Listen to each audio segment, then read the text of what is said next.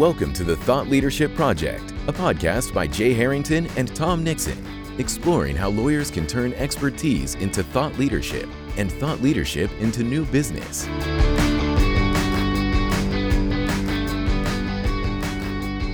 Tom, it's been a while since we've done one of these episodes. Yeah, it's been a while since I've done any. You had an episode last week with Samantha McKenna that was really enjoyable. It was fun to actually be an audience participant or you know listener as opposed to a participant. It was a great episode. Yeah, we missed you, but yeah, it did work out pretty well. And um, so yeah, so I'm excited to have the chance to just catch up with you specifically. We don't have a guest today on the on the podcast, um, so we get to do a little deep dive on on some thought leadership related topics. So that's uh, that'll be enjoyable. It should be fun. Yep, looking forward to it. Okay, and so what we're going to talk about today is um, seven thought leadership mistakes to avoid. So I know we've we've kind of talked a lot about things that uh, people should be doing with their thought leadership. And today we're going to talk about a few things that uh, maybe you should avoid uh, in terms of the, the work you're doing to stand out and, and build a reputation and, and develop business uh, through your through your content, through thought leadership. So um, we can just dive right in here. I think uh, I'll handle the first, uh, at least get started with it. But I think one of the biggest uh, and and one of the hardest things for many attorneys to to grapple with is not being clear about your positioning and and as a thought leader and what i really mean by that is being too broad trying to reach too many people trying to be too broadly relevant as a thought leader as a, as opposed to having narrowly focused positioning um, understanding who you're trying to reach uh, what you have expertise in and then building your thought leadership campaigns around those issues many lawyers I find want to be uh, widely relevant. They think that if they don't um, seek to build a big audience, they're going to be missing out on opportunities. As a result, um, when the biggest missed opportunity is not narrowing their focus down to a, a specific audience and and the reason one of the biggest reasons for that tom i think and i'd be interested in your thoughts on this is um, when you're when you are dealing with similar situations over and over which which happens when you narrow your focus down to say a particular industry or a particular market discipline for an industry is that at, it's at that point then you can start to see those similar situations over and over and really spot the patterns and start doing pattern matching and really develop deep insight beyond maybe what the generalist could do. And by seeing those patterns over and over, that's when you're able to develop those deeper insights that really make for uh, more engaging more valuable thought leadership as a result. So i think that's that's one big reason. Um, this the second one would be uh, when you have a narrow focus to your thought leadership as opposed to a widely relevant uh, broad positioning is that you know where your audience gathers. So again we've talked about this before but um, you can actually essentially make a list and understand what they read, what conferences they attend, um, what websites they're they're visiting, what email newsletters they're subscribing to, and then you can join the conversation that's happening around those uh, water cooler, so to speak, where conversations happening in an industry, and, and join in that conversation and be uh, be an active participant in it. So so those are a couple thoughts I had, Tom. What about you? What do you think about this issue of being broad versus being narrow? Yeah, totally agree. I, and it's counterintuitive, I think, is the problem why people make this mistake because we go into this thinking, well, I want to build an audience and I want to grow my audience. And you know, if I had my choice over a large audience or a small audience, the large one on its face sounds better. It, it's more flattering and it maybe feeds the ego a little bit. But w- what we're finding is that the way people are consuming media of any kind, whether it's thought leadership or just general entertainment media, is people are retreating to their niches. So we have to kind of wage the modern war on the modern warfare, you know, paradigm, which is, you know, back I would say back in my day quite a bit, but back in our day, you know, everyone got their news, say, from a couple of different sources. And in town, it might be a daily newspaper or two and it might be a station on the tv or a station on the radio and obviously fast forward to today and there's just we're, we're getting inundated with so much generalism that we just don't have enough time to consume it and really you know i'll take myself as an example. Do i really care about everything that's in say the sports section of the detroit news? Not really. I care about a few teams and i care very deeply about those teams. So as my own example rather than just read the sports page in the you know daily newspaper cover to cover i find myself in a very niche blog that only covers the team that i truly am passionate about because they'll do it deeper they'll have more expertise um, there'll be less noise and the same thing is true of now anyone who's a publisher which is what we're advocating here is that lawyers think like publishers in their thought leadership written audio, podcasting, whatever it might be. And so we need to remember that audiences, not just consumers of legal services, audiences in general are retreating to niches. And to the extent that you can create your own and penetrate it is, is going to really have a positive effect on ultimately building maybe not a larger audience, but a more deeply engaged, passionate audience that you can then influence. Yeah, I think that's all critical and, and really insightful. Um, and Eh, that it gets to the point of yeah you need to and this kind of transitions maybe to to our, our second um, uh, issue to avoid or or um, mistake to avoid which is uh, you know in order to develop trust and and gain trust with an audience you need to be showing up over and over uh, with it which which which counsels to have a narrow focus to your thought leadership. So so maybe we can make a transition to to uh, mistake number two tom um, with that in mind.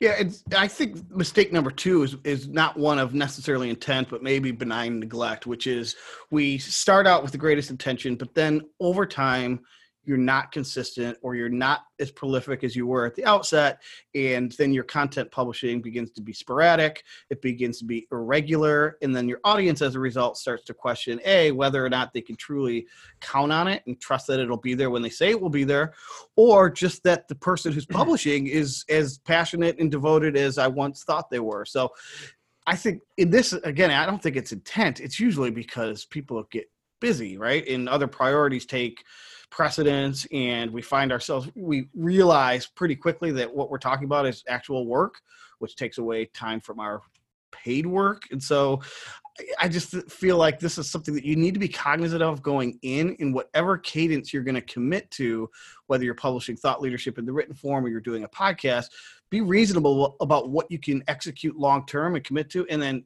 stick to it. It's almost like a diet don't you think yeah, I absolutely do. And and you know, one of the things I think if the, when you again when you're consistent with thought leadership and you use thought leadership to develop a practice, I mean, one of the things that it should allow you to do is to um, you know have the be able to build in the margin in your practice to allow you to produce more thought leadership. If you find yourself as someone who has no time to uh, generate thought leadership, it might just mean that you're not you're not able to charge enough from your clients like you're not you don't have enough margin in and profitability in in what you're doing to allow you time to um, dive deep on some of these issues and and again further reinforce your expertise. Um, and it's and it's sort of uh, this chicken or the egg thing but uh, it's your thought leadership that allow you to be seen as an expert, which is going to allow you to be retained for uh, better work from better clients at higher rates. So, so I guess uh, keep that in mind as you're um, thinking about whether you can quote afford to do thought leadership. Can you afford not to? Yeah, it's funny what you said. My dad once told me of a, you know, I was explaining about a, a, a job I had gotten offered, like a, a a gig or a task of some sort. And I said, I don't have time for this and I don't really want to do it. He said, yes, you do. You just you're not charging the right amount. And I said, what do you mean? He said, well, if I offered you fifty thousand dollars to do that job, do you think you'd find time for it? And I said, yeah, of course. He said, well, then you're just not charging enough. So I'm reminded of that often is when people say they're too busy. I think probably what's baked into that is they, they probably aren't charging enough or billing enough for their work. Right. They don't have they don't have enough of a of a you know consistent flow of opportunities where they feel comfortable to like dip out of their the busy billable work and actually sit down and do some of the deep work that's required to actually build a practice. So um so yeah, it's it's just a matter at the start, you know, if you're if you're someone who's just getting in and building a practice, um it's going to require a certain amount of discipline. It might mean you just have to work even a little harder, but when you're putting in that investment that will start returning on that investment in the form of new opportunities which will make you more comfortable in the fact that you can you know the very thing that's going to drive your business forward is the thing you're doing when you're not billing your clients Right. It. I mentioned it's kind of like a diet. Maybe a better analogy is exercise regime. And of course, you don't see results the first week of your new exercise regimen or the, the new diet, but it's only through the consistency and the commitment that over time, you know, you look back and you look down and you've got the six pack abs that you have, Jay, and you're like, wow, that was worth it. And had I not done it at the beginning and stuck to it, I wouldn't be here today. And so you need that same sort of discipline when it comes to to content marketing and, and thought leadership for sure. Yeah, so let's move on because I know we're, we only got through two and time is a ticking. So yeah. let's get on. To, let's get on to point you, three here. You're uncomfortable that we're talking about your abs too, so I get it. Let's go. Yeah, number you know, three, I, Jay. yeah, what's I, number three? um, number three is not establishing a voice. So what we mean by that is um, you, the whole point of doing thought leadership is to um, meaningfully differentiate yourself from your competition. I mean, ideally, if you're if you have a narrow focus and you're consistent with your thought leadership, the whole point is to either uh, limit or eliminate the competition that you're facing, and and by that you're essentially extracting yourself from those who are perceived as commodity uh, service providers and you are seen as meaningfully different because you're seen as the expert and as a result people are looking uh, are, are, interested in hiring you um, they don't see a lot of alternatives to your expertise and they're willing to pay more for it if you're simply seen as one of many then all you're left to compete on price alone and obviously that's the whole point of of becoming a thought leader in the first place so one of the components of becoming a thought leader who's meaningfully differentiated is having a point of view, having a strong perspective, um, having a voice, as we call it. So that is another you know this all all of this really circles back to a great extent to positioning um, the only way to have a strong point of view or voice um, is to really be an expert on a narrow topic um, the ability to express a point of view that's unique from from anyone else um, is is reinforced by one's expertise and, and ability to really see the future uh, as it relates to different issues. So um, that's I think that's critically important um, to and and you know really a test of that is you know if if I was to read your writing, for example, or if anyone was to read your writing, uh, would it be could you notice would over time if i read it consistently would i be able to see something that's written by you not know it was written by you but then be able to recognize your voice in that writing? So so that's a test and and most lawyers fail that test frankly because um, if you think about a lot of blog content client alerts other types of articles or um, other forms of content that's being produced, it's really uh, more of the same. Um, but there are those who really stand out and have that strong perspective, and they they benefit as a result. I mean, one small example of that there's a there's a guy on LinkedIn who I'm connected with. He's a lawyer um, down in Florida. His name is Jonathan Pollard. He has a huge following. Um, he it, from what I can tell, um, and and I've never interacted with this person other than just seeing him on LinkedIn. Um, but he does uh, non-compete work and antitrust work and other forms of litigation. He has a massively strong point of view and perspective and voice. there's no mistaking it. He's super confident. He's obviously very, very smart. He, he has his own practice, and by all accounts, looking from the outside in, he's very successful. Um, but you know, he has a he has a huge following on LinkedIn, and every post that he puts up there gets tons of engagement. Some of it's very challenging, and people disagree with him.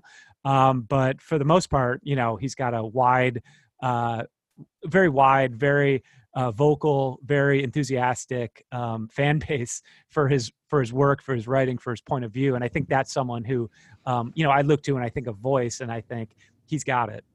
Yeah, it's. Uh, I, I don't know him, but I know of people like him. I'm guessing po- he's polarizing in a way, and maybe not completely like off-putting to certain people, like you know the modern political discourse. But is he polarizing? Where he very he's got enough fans, as many fans as detractors, probably. Yeah. Yep. Yep.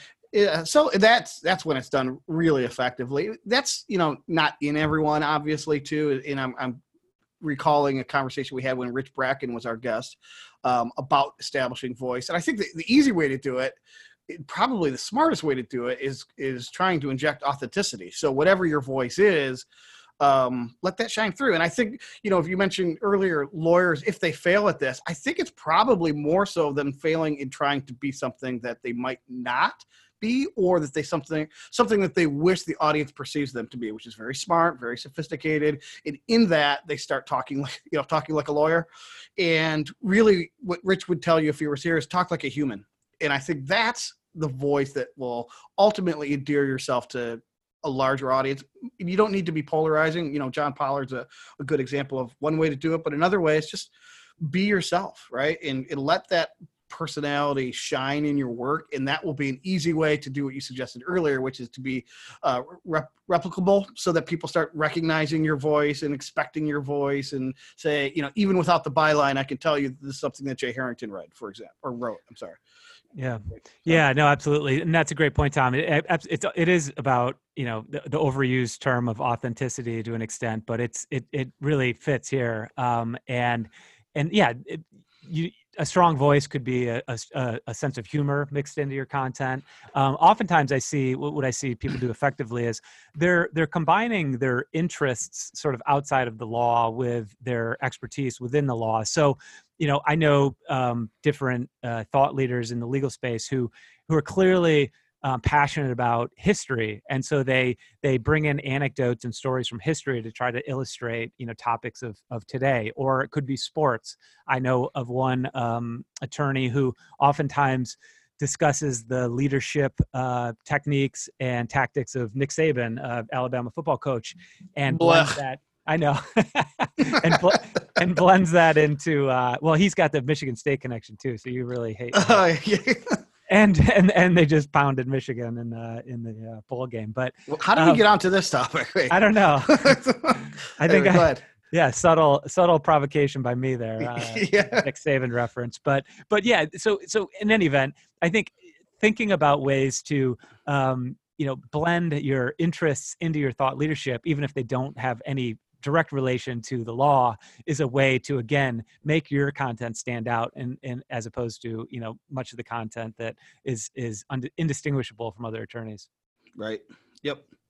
Well let's move on to number four then. Number four is something that i had written way back when when we were in the early stages of planning this podcast and we were trying to come up with topic ideas. I wanted to do a whole episode on something that I wrote that maybe looked silly in the show notes, maybe why we never got to it. But I wrote the words blogging is not an activity. And what we have today for our mistake is not marketing your content. And what I meant by blogging is not an activity is I think too often people think like the the act of creating a blog is the end itself and because you've done it you've checked a box and you've written a piece of content you shipped it off to marketing and now it's their job to take it from there. And I just feel like in today's world where there's so much content being produced, but so much of it is just subpar that that just runs the risk of just blending in with everything else that's out there. And you can't be a true thought leader if you're just doing what everyone else is doing, nor can you be a true thought leader if you regard it only as a task to get off your plate. So once you've written a piece of content, that's just the beginning. And I know we've been talking a lot about this, Jay, but there's all sorts of things you can and should and, and must be doing to really stand out beyond just writing the article. Yeah it's, it's really about i mean you want uh, the, the ideal situation is you know you're if you're producing thought leadership what you're doing is is articulating a vision for the future right? You're it's um it's some unique uh, point of view again that that uh, is is something that you have crafted um, and you're delivering to an audience and you're and you know oftentimes you're doing that quote for free um, and what you're what you're trying to do is start a conversation. So think of marketing as like engage continuing to engage in the conversation. Otherwise it's just a one way communication and you don't want that. The whole point here is to develop um, a an audience that's going to stick with you and ultimately see you as the expert who's the right person to hire for a, a, an engagement um, and uh, endearing yourself to them through continued conversation, um, sharing that content and social media, responding to comments that other people are leaving, um, engaging with those who are sharing your content itself, um, continuing to uh, share those ideas is the thing that's going to um, make your ideas uh, reach a broader audience and and and attract the type of uh, attract the type of attention and the type of new business that you're hoping for and that that takes time and um, i think one of the problems with uh, many attorneys is that they perceive it as like oh, they feel like they're overdoing it right? If they they think well even if i'm just sharing something on social media if i do that once that's enough. Like I, otherwise i'm bothering people. I have to understand that uh, it, it takes a consistency of effort. Just because you share something once or email it out once doesn't mean that um, you know a majority or even even a small plural, plurality of your audience is seeing that content um, you've got to be consistent you've got to keep putting it out there and you've got to stick with it if you want it to make a difference yeah, we got that question when we gave our talk in Chicago for the LMA about uh, trends in thought leadership, and someone raised their hand and and said, you know, I have an attorney who says once we've emailed it out once, I don't want to keep bothering people, and it, it just it isn't true that even a majority or even a, a like you said a plurality of people are going to see your content the first time you send it out. And I've never once um, come across somebody who said, "Why did you send this out twice?"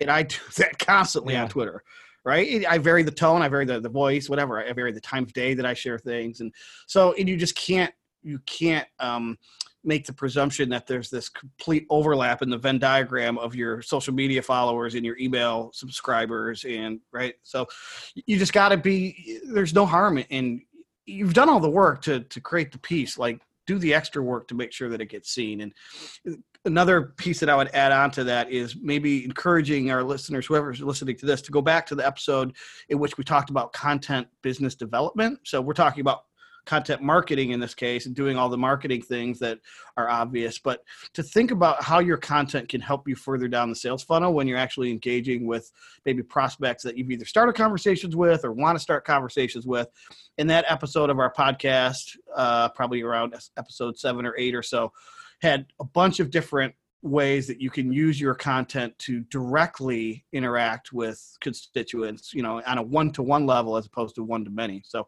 don't overlook those as well it's it's stuff that you can use throughout the marketing sales and you know the entire process of, of business development all right, so let's move on to number five here. And this is a drum we've been beating for a while, but it's not publishing enough of your content off of your own firm's website. So the the the sort of the corollary or the the opposite of that would be publish more content on websites that aren't your own firm's website. So in this case, what we're what we mean is um, the, in the typical scenario, a lawyer might draft a blog post, send it to the marketing department. They'll put it up on the the relevant blog, and then um, you know they'll they'll typically email it out. Um, that that's good. Everyone should have uh, you know a robust uh, thought leadership uh, body of work on their own website. Uh, but the big missed opportunity is not going beyond that and finding publishing opportunities uh, in in other forums and other domains. So, uh, what we recommend is again, uh, again, talking about circling back to positioning. If you're if you're narrowly positioned and and you have a, a focus to your thought leadership, then you'll be able to identify the publications that your audience knows, likes, and trusts, is already reading, is already going to for information. Um, the opportunity there then is to to reach out to the editors or publishers of that those publications and see if you can have an opportunity to publish your own content in those forums. Um, by doing so, you'll not only reach a uh, a larger audience because you're not just preaching to the choir of those who pay attention to your firm's website, which is almost certainly going to be a smaller audience than that uh, which would be paying attention to a you know a larger media publication site or an industry focused um, you know journal or or website that's that's targeted to your audience. Um, but you're going to get the reputational benefit of having published somewhere else. Uh, when people read things in say media outlets say uh, you know a, a, newspaper a magazine a, a, website that has some sort of gatekeeper that um, that dictates what's getting published on the site people perceive those who are publishing on those sites as experts. Um, they've made it through the gatekeeper gauntlet and they're content's been deemed worthy enough to share with that audience so you you get you get an audience uh, a bigger audience you're not just preaching to the choir and you get you are perceived as more of a thought leader as a result people assign more value to things that they perceive as unique um, or or uh, exclusive. And when content is shared on platforms that are are um, have gatekeepers, uh, that are that are filtering who can publish on the site, then they perceive that content as more valuable. Um, so I think in in 2020, think about finding those opportunities to to get your content in places that your audience is is reading and go and are the go to sources of information for them.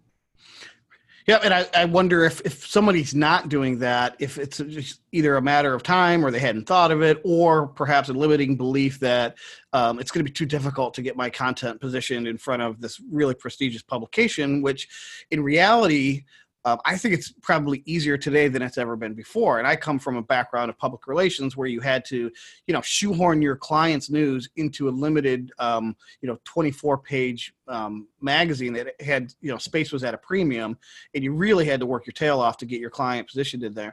Whereas nowadays, you know, there's mutual benefit to have to these third parties taking your content and publishing it the obvious is if you have really great content, that publisher wants to share really great content with its readership because that's how they generate clicks and eyeballs and attention and ultimately charge ad revenue.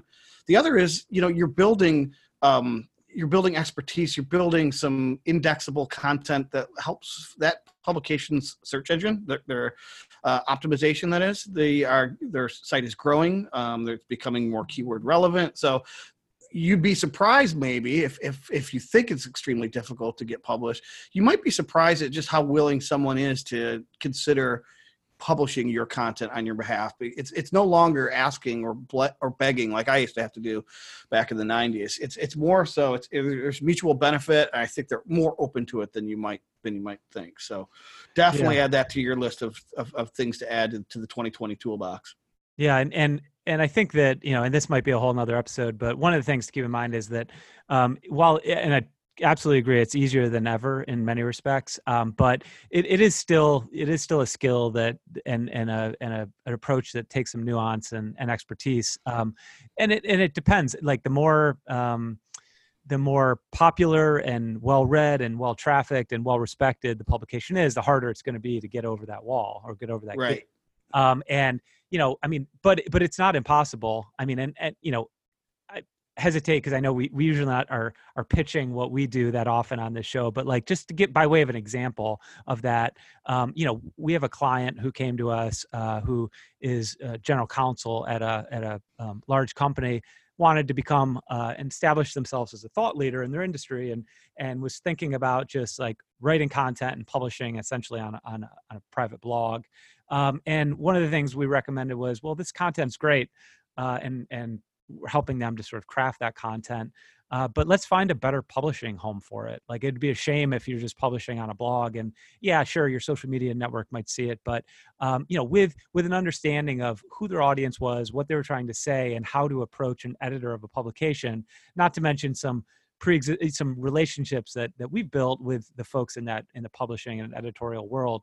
Um, you know, with a with a 10 minute email exchange, we were able to secure a, a 12 month column for them and probably the, the top publication that's targeting uh, their audience. So, so it, it, takes, it's easier than ever. It does take a little bit of nuance. So you got to have some understanding of like, what are editors looking for? What are publications? Uh, what will resonate with them from a pitch standpoint? And how do you position yourself as a thought leader who's going to add value to their readers? Because ultimately that's what it's all about.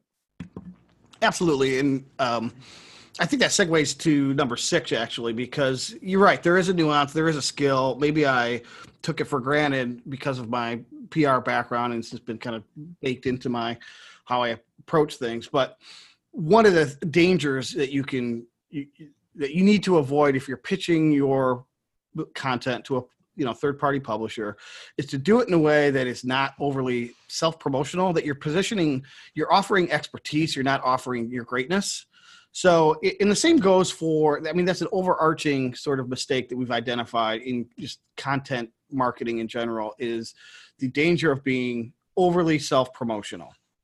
And so, obviously, the whole underpinned uh, reason for doing anything like this is because you're hoping to develop business. But if you go, you know, as we talked about in the previous episode, if you go for the jugular without, you know, offering anything, then you then you look like a huckster, right? So um, overly self promotional when really what you want to be is a thought leader. And thought leaders are like any other leaders they're selfless they they cast a vision they get others to follow and in doing so you don't usually have to self promote that much because I think what if you're doing it right, the audience is gleaning that promotion just through the consumption of the content. They're understanding that you're an expert with particular expertise and a great vision, and they're going to come back for more. And that promotion that you're hoping or that you're maybe tempted to do explicitly is already happening implicitly. Yeah, yeah, that's right. I mean, the thing that's going to the, the thing that is going to repel someone from you is it, they're, they're never going to hire you if you're trying to pitch yourself, and it and it, it's just it's it's just transparently uh, gonna it's just to be a transparent uh, view from the from the reader standpoint that that of what you're trying to do and and you're not coming at it from a position of trying to help the person who's consuming your content you're trying to help yourself and that's that's obviously completely antithetical to the whole idea of thought leadership so um, avoid all mention of uh, or any any um, whiff of self promotion in your content. That being said, um, you know, don't be afraid to give people obvious ways to to find you or interact with you. But in the content itself, like just just add value. If you can think about that, be helpful, add value, um, be unique, uh, be interesting, the business will take care of itself if, if you do that because again the whole point being you want to be perceived as meaningfully differentiated from the rest of the people out there and if you do those things and you avoid the self-promotional aspect you will be yep um, so let's go to number seven, Tom. This will uh, this will wrap it up for us. But uh, the the last one is uh, the mistake to avoid is trying to do everything yourself. So th- this gets back to the whole issue of the ability to actually produce thought leadership on a consistent basis at a high level of quality and do do busy attorneys actually have the time to do that and the mistake that's made oftentimes is thinking that they have to do everything themselves from uh, you know thinking up the ideas to to outlining it to writing it to editing it to you know promoting it to marketing it like it's a big job you know from start to finish. Um, but the, the whole point is as a thought leader the, the real value that you can provide is the ideas expertise and insight that is inside your head right? You're you're doing work. Again if you're narrowly positioned you're seeing some of the same issues over and over. You're spotting the patterns. You're developing in, interesting insights and and the the real job is to again spot those patterns and and get those ideas out of your head. Now you don't necessarily yourself even have to get those down on paper. You can you can outsource that work. You can work with writers. You can work with your internal marketing department at your firm. Um, if you can if you can do a download of your expertise to someone else who's capable of packaging those ideas into content whether that be video um, audio written content whatever the case might be um, you you really your your time is limited to coming up with ideas and other people can can fashion those into um, polished content and then you might go go ahead and, and edit that but think about it in terms of leveraging your ideas and delegating a lot of the other work that goes into actually taking those ideas and putting them into a form of thought leadership. Um, now, th- some of the things you have to be careful of. Some of you might be thinking this, and I, I share this concern. Um, it's difficult. One thing it's difficult to do when you're outsourcing um, too much of your thought leadership is is developing that strong voice, that strong point of view, that perspective that we talked about um, earlier, um, and and that that's something that is, is is a real should be a real concern for anyone. Um, but that points to like having a consistent high quality partner to work with um, in many regards who can who can kind of work with you consistently understand the voice you're trying to uh, project and and get a sense of it. If you're if you're bouncing around you don't have a consistent workflow of how to get ideas into polished thought leadership content and you're you're relying on a bunch of different people, none of whom really understands your voice particularly well, well then that that can become a problem. So um, there is there are ways to uh, shortcut some of the steps involved in a consistent thought leadership marketing initiative. Um, you just need to identify what those might be, and for certain people it might be different. If you're a you know if you're someone who's a really strong writer who enjoys it who can write quickly um, as many lawyers can do um, then great you know write the content yourself. If that's not your bailiwick well then you know and you're more of an ideas person big picture well leverage someone else who is a, really strong writer um, to do some of that work for you. So just some thoughts on again not being overwhelmed by the idea of engaging in thought leadership because you think you have to do everything yourself Yeah, I don't think we're advocating. We're advocating more so that lawyers um, claim the mantle of thought leader, not that they become expert content marketers, because there's so much that goes into the the marketing aspect of the content. But to, obviously, as we said earlier, you want to think about how you market and leverage your content. But whether you're doing that all yourself as an attorney, uh, that might be enough for somebody to say I, to question whether they have the time for it. But really, all we're asking, I mean, in a lot of cases, we're asking for 30 minutes and I use this example in a prior talk we gave, Jay. If I, if I could get 30 minutes and I can have somebody there to take notes, um, we might be able to talk out a, an article that we're going to write. We may be actually record it so that it's a, a podcast episode. If the conversation's strong enough, we might have somebody there take the video that we could maybe create a, a one minute video out of this piece of content. So those are all the things that your team around you can do all we need to do is get you to commit to the 30 minutes and when i say we i mean either you know someone like us or the, the, your marketing department all they're asking for is the expertise they're not asking you to do everything they, they they need to get the expertise extracted from your brain converted into thought leadership and so that thought leadership can be the fodder for a, a marketing program so don't be all overwhelmed right. by it yeah, no, for sure. So I think I think that's a good place to stop. Uh, if you agree, Tom, and I hope people got some value out of this. I would say that you know we we we mentioned seven different mistakes to avoid. Um, to me you know number one was number one for a reason which is not being clear about your positioning having too broad a focus to your to your thought leadership approach. If you can fix that and become more narrowly focused and have a real strong um, a, a, real strong uh, but narrow focus to who you're trying to reach um, that's going to solve a lot of these other problems and help you avoid a lot of these other mistakes because um, you're not you know you're never going to run out of ideas uh, you're going to have more ideas if you're narrowly focused because you're going to be thinking about the same types of issues and spotting those same patterns. Um, you're going to be more energetic about thought leadership because you're going to um, generate more results out of it. You can have a stronger voice because it's going to be uh, you're going to be producing content in an area that you're a real strong expert in. So all of these things um, flow from positioning and, and from my viewpoint. So if you can focus on one thing, think about how you can you know just narrowly focus in on um, a, a, topic or an industry or um, ideally a, a, single market a single service discipline and for a single um, target market or industry you're going to have a lot better results from what you're doing. Yeah absolutely. Deeper not wider. Yep. So so um, thank you for joining us today, everybody. Um, if you're getting value out of this podcast, one thing you can do to help us is to tell a friend and perhaps leave a review or, or a rating on, on iTunes. That helps other people discover the podcast. And we appreciate uh, you listening. Hope your uh, new year's off to a great start. And we'll be checking in next week with another episode. Thanks, Tom. All right. See you, Jay. Okay. See you later.